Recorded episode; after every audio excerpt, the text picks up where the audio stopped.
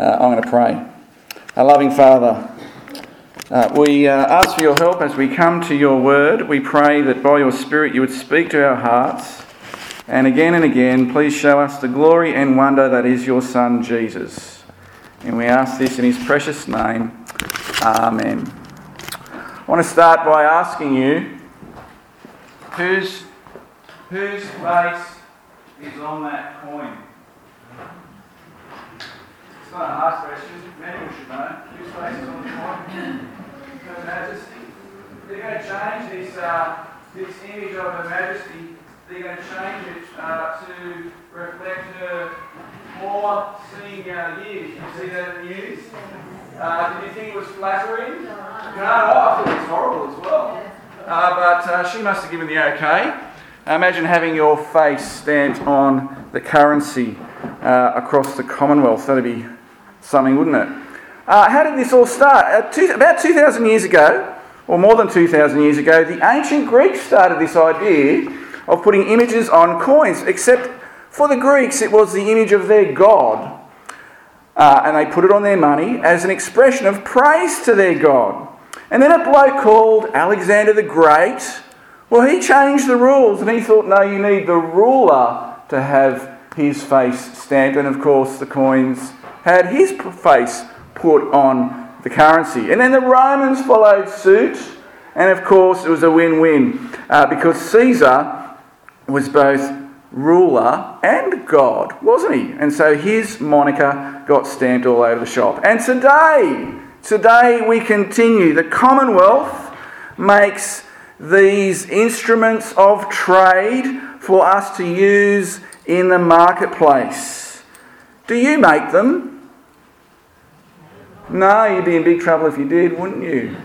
you no, you don't make them. That's interesting. Uh, they contain security measures. So if we had a banknote, um, I, I don't have a banknote on me, maybe you do. Uh, uh, they seem a bit old hat these days, but they have security measures, don't they? The banknote is now made of plastic. It has serial numbers. It has watermarks. It has all sorts of things going on with it. Are you allowed to copy or reproduce them? Put them in the photocopier, maybe? No? Okay. Uh, but there's nothing worse than a dodgy bit of money, is there? Do you remember the old days when you get um, uh, when money was actual paper and you'd find phone numbers written on the two dollar notes? Yeah, nodding or um, other shopping lists, maybe, I don't know. Or there's nothing dodgier than getting a coin from another country and you go and put it into the vending machine and the vending machine doesn't like it. Or the note is torn, the dog ear, or if there, or, or there are other problems, especially with the paper money. What did you do with your paper money that uh, got torn or ripped or disfigured? You could take it to the bank and the bank would give you a new one. They were supposed to give you a crisp, clean, perfectly new uh, note. And so, technically, if that's all true, who owns the money? Who owns the money? And the answer is found by whose face is on it.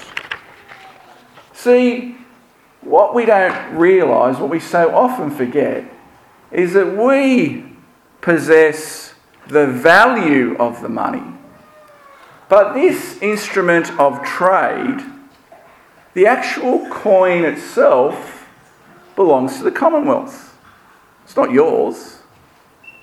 It's the Commonwealth that guarantees the currency and guarantees the promise every time you use it. So I own the promise attached to this coin, well, not the coin. So, what you own isn't the metal, it's the promise of what the metal represents. Which brings us to our text that Cynthia read out for us so helpfully. Thank you, Cynthia. Uh, these are the days of Herod the Great. He's introduced, reintroduced the practice of the Jews paying tax to their overlords. Herod wants to get in good with the Romans, so he says to his people, You will pay tax to our overlords. And the overlord was Caesar, that's right. And so the Jews, had to render to Caesar what was Caesar's, uh, which is what the text says. Tribute money had to be paid for every male member 14 years and older. Put your hand up if you're a bloke and you're over the age of 14. You had to pay this tribute. And interestingly, if you're a female and you are over the age of 12, put your hand up, show of hands. More than a few of you, good. Uh, well, you had to pay the tax too, and it was one denarius per person. Romans were smart. They got the they just got other Jews to collect this money. And so if a Jew was a uh, tax collector, uh, they were they had a bad reputation. They were thumbs down in society because they were working for the traitors. All right, and so they were shunned and uh, rejected. Of course, the coins on one side of the coin, if you had a Roman coin on one side, it would read Pontiff Maxim, which is basically shorthand for the emperor is the high priest, the emperor of the Roman religion. And on the other side of the coin, it would say Caesar, son of the divine Augustus. Can you see why that would present a problem for a Jewish person? Big problem. Big problem because, firstly, it's a graven image, and God's people didn't like graven images. Uh, secondly, uh, a big problem because not only is it a graven image, graven image, it's somebody that's purporting to be God who isn't God. So double whammy, double whammy. There's a command about graven images, isn't there? Yeah, don't make a don't make a graven image anywhere of anything in heaven or on earth, and certainly don't bow down to it. So, graven images are a problem for us, and God's people should have no part in graven images. But the dilemma for the Jew is the same, because they thought it was a problem even to own the coin. We can't even own the coin. Their issue was to whether, second issue was, I have a problem owning it, but do I even want to pay this tribute to Caesar and in by paying it, I'm endorsing its claims somehow. Do I want to do that? Because the coin says that Caesar is not only a high priest, he's the Son of God. And I don't want to have any part in that, according to the Jew. And so, to the question Jesus is being asked should they pay tribute to Caesar or should they not? In fact, there were Jewish zealots going around who, in fact, said, No way! You are not to pay it. It's sacrilegious, it's immoral, it's idolatrous, it's a betrayal to everything we believe. So don't do it. And of course, we know what Jesus thinks about money. Matthew 6 24. Jesus says you can't serve both God and money. Luke 16, verse 9, calls money unrighteous money or dirty money. And there are other passages in the Gospels that see money as an obstacle to entering the kingdom of God. Money's a, money's a problem. But Jesus isn't going to be like the revolutionaries either. One thing for sure, this is an attempted stitch up. They want to trap him, they want to corner Jesus. And if he says, yes, pay it, well, then the Jews will be upset and if he says no, well, the Romans are going to be upset, so it seems to be a lose lose. How will Jesus get out of this? Whatever his answer, you can be sure these guys will use his words against him. And so, what does Jesus say? Well, he says, Well, have a look at the coin and whose image is on it? Whose inscription? And the answer is Caesar's. And so the logic is well, give to Caesar what's Caesar's, render to him what is Caesar's, give it back to him. I've proved who owns it. Return it to the sender. All right? It's a clever answer. Because in saying return it to sender, Jesus is actually communicating to, to the Jewish people, you know, by sending it back, you're refusing to have anything to do with what he's made or minted, you're giving it back to him. It's his. Don't overthink it. And so, such a wise, wise answer uh, should satisfy both camps. And so they are amazed. He got out of that one and they're gobsmacked by the wisdom of Jesus. But of course, there's more for us to think about this morning.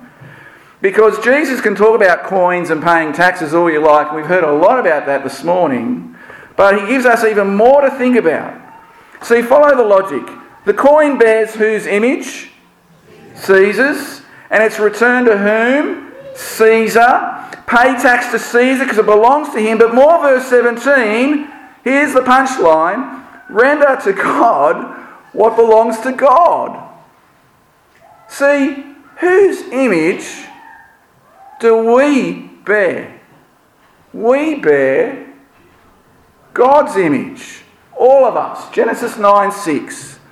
Post fall, all of humanity are God's image bearers. And because we are God's image bearers, Jesus says you've got to give to God what is God's.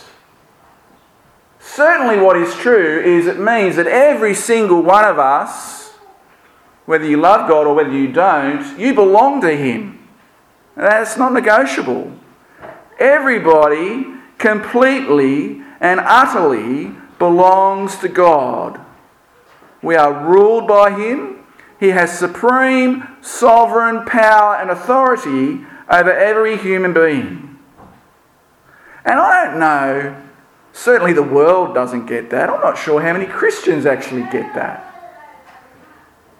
We give God a little money, we give God a bit of time, and we please ourselves with the rest. We forget we are the only thing in all of creation. We are His image bearers that has a relationship like we do with God. We're connected to God like no other creature on the face of the earth. We're like these coins. We are precious, absolutely. We are precious because we all bear God's image. He made us. Therefore, we must give to God whatever He asks for. So the question then is well, what do I have to give to God? If Jesus says, render to God what is God's, what, what does that look like? If you have your Bibles open, I think there's an answer. If you follow your finger down, we're in verse 13, we follow it down, we get to verse 17. Give to God what is God's. Then verse 18, the Sadducees, Sadducees try and trap Jesus. That's another thing. But then we go down a little way down to verse 30. Jesus says, and I think here's the answer love the Lord your God with all your heart, and with all your soul, and with all your mind and with all your strength. The second is this love your neighbour as yourself. There is no commandment greater than these. What is God asking from us? He is asking that we would love Him with every part of our being. And as we love Him, we'll go out and show that same love to those around us. That's what God asks of us that we would love Him above all else. And as we love Him above all else, we would go out and show that same love to those around us. With every part, our strength, our mind, our soul, and our heart. How are you going with that? How are you going with that? See, it doesn't say Adam, Adam render to Adam what is Adam's. It doesn't say, Adam, love yourself with everything you've got. It doesn't say, Adam, whatever makes you happy. Whatever makes you happy, Adam. It doesn't say, Adam, just be true to yourself and just don't hurt anybody. It doesn't say any of that. This is a call to a loving, obedient service to God where we give ourselves to our Maker wholeheartedly. It's an invitation for all to serve not money, and certainly not Caesar, and not oneself, but to serve God. But of course, we all know that we're sin stained image bearers, we're corrupted by sin. We're supposed to image God's rule, we're supposed to image His presence and love in the world, but of course, we fail. Any love we have that God asks of us, well, it's much easier to love ourselves. But of course, as we heard in the children's talk, not so for Jesus. Jesus patterned God's image perfectly. The one born a baby grew up. He showed us what it means to image God perfectly. He loved his Father. He obeyed his Father perfectly, even till death on a cross. Love characterized all of his relationships. And Jesus, he loved and obeyed and knew God in a way nobody else did. In 2 Corinthians 4, verse 4, it says that Jesus is the very image of God. In Hebrews 1 3, it says he's the radiance of God's glory and the exact representation of his being. Which means that if we are to rightly image God, as we've already heard, we are to pattern ourselves after him. We are to be people that honour Christ through our lives, through our words, through our actions, through our attitude to money, through our attitude to other people, through our lifestyles, all of it, we are to exalt Jesus, loving others as he first loved us, growing in Christ, even. It's a good motto, isn't it? Growing in Christ because we are not our own. We are not our own. We were bought at a price. And that price was the blood of Jesus shed for us on a cross. Because of the cross, you were purchased by the blood of Jesus, and now you belong to Him. Which means, again, we don't set the terms. Jesus sets the terms. He's the one who died and lived. And so we love Him and serve Him above all else. We have great joy and great freedom now to serve the one who loves us and who first served us. See, maybe this morning you're feeling like you're still a dirty bit of money. Maybe bent the wrong way, dog ear, torn at the edges. Maybe even fraudulent, a copy, a pretender, a fake. And the truth is, we all need to be redeemed. And the way to be redeemed is to come to our Creator. We confess our sin. We come to the cross, and we there find grace and forgiveness. So that one day we and all others in Christ will be presented perfect and will remain forever perfect in Christ. That's the promise. And because God promises it, you can bank your life on it. Amen.